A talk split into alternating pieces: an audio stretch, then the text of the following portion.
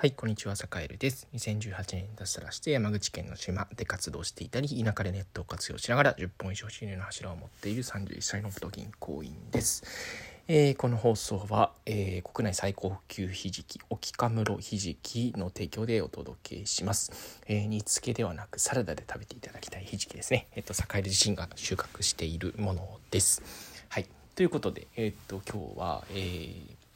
新しいことを始める時に、えー、坂井が意識していることというテーマでお話をしようかなと思います。えーっと結論から言うとねあの自己流だったり我流っていうのを、えーちょっと一旦脇に置くっていうことですね。まあ簡単に言うとあのお師匠さんとか、まあ、その先人の知恵を借りるっていうところが、えー基本的には全て、えーですね。で、えっと、あとはまああの新しいサービスを作りたいとか新しいことを事業をやりたいみたいなことを思ってる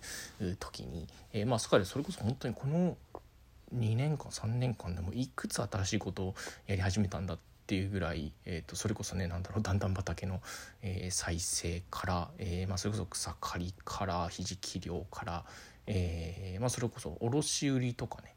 あとはネット販売とかもあとは SNS もそうですし、まあ、いろんなことを始めたんですよね。うん、始めてはやめ始めてはやめ、えで続いているものもまあそこそこあるという感じなんですけど。えーじゃあその新しいことをやる時に、えー一番大事にしてるのが、えっと、その道のプロだったりえー、にもうね、あのー先を行っている人すでに先を行っている人がどういうことに気をつけてどういうこうなんていうか段取りで、えーやってるのかっていうこと。あとはねそどういう道具を使ってるのかとかね。どういう道具をどんな使い方をしてるのかみたいなことっていうのも、えーまあ、見て学ぶというか、まあ、教えてもらったりとかってていうことをして、えーその上で、えっとまあ、自分のオリジナリティみたいなものっていうのは、えーだいぶ後に出していく感じですね。だから要は業界平均とか、えーその業界っていうのはどういうふうに成り立ってるのかとか、えあるいは何だろうえっとうんすでに、えー、となていうか例えば、まあ、ちょっとしたこううんデザインをする時でもあのその道のプロの人はどういうふうにデザインしてるんだろうとか、えーまあ、要するにまあ真似たり言って見て見て学んだり教えてもらったりっていうことをとにかく大事にするようにしてますね。うん、あのなんかやっぱり自己流でやってもやっぱねあの、まあ、当然最初うまくいかないんですよね。うん、なんでやっぱりこうあのすでにあの実践している人例えばまああの今最近盛りがやってることでいうとまあ海ですよね。海のこと、えっとまあ、漁船を、えー乗りこなして、まあ、磯に行ったり、えっとまあ、海の生き物をこう採取したり、えーあるいはまあ釣りをしたり、えーでまあ盛りの場合は今頑張ってるのはひじき漁ですね。ひじき漁の商商品化みたいなところだったりするんですけどまずはやっぱりねあの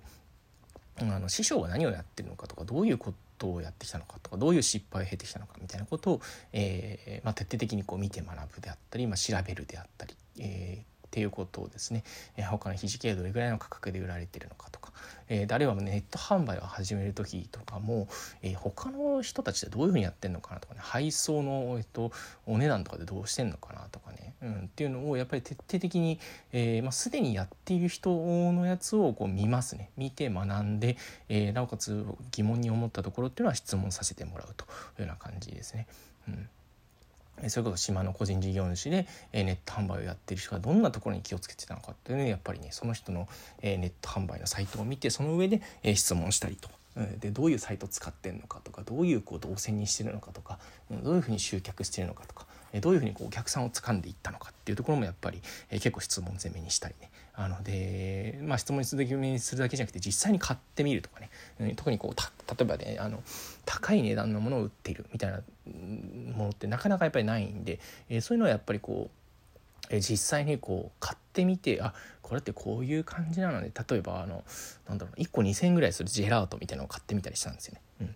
うん、そういうのもやっぱり買ってみて、えーそこの会社がどういうことやってるのかっていうのをやっぱりあの勉強してで真似してみるっていうことをやっぱりねあのやるようにしてますね。やっぱりこう自分のオリジナリティっていうのはあんまりこう最初から出しすぎないと。でやっぱりうまくいってる人たちはうまくいってるなりの理由があるし、えーうまくいってる人たちがこう避けている失敗っていうのは大体こうねあの共通しているというかあのなんていうかねこう成功の要因ってなんとなくこう結構分かれてたりするんですけど失敗する要因って結構似てるっていうふうに言ったりするじゃないですか。なんで、えっとまあ、その人たちがこう避けている道っていうのは結構地雷が埋まってるんじゃないかとなんで避けてるんだろうっていうところをやっぱり考えて、えー、頑張っていくっていうところが結構大事になってくるのかななんてことを思ってます。うん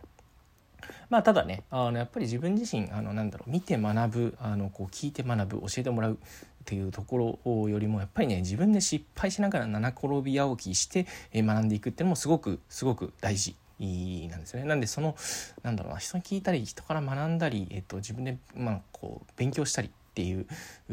ところと並行してやっぱりそのあの見て学んだことっていうのを同時にこう実行しながら、えー、誰かに見てもらうみたいなあの機会っていうのがあると、えー、ていうかね秒速でこう成長していけるんじゃないかななんてことを思ってますね。なので結論あのまああの先人に学びつつ学んだことをもう即実践していくっていう、えー、形がまあいいんじゃないかな最強なんじゃないかななんてことを思ったりしておりますというわけではい。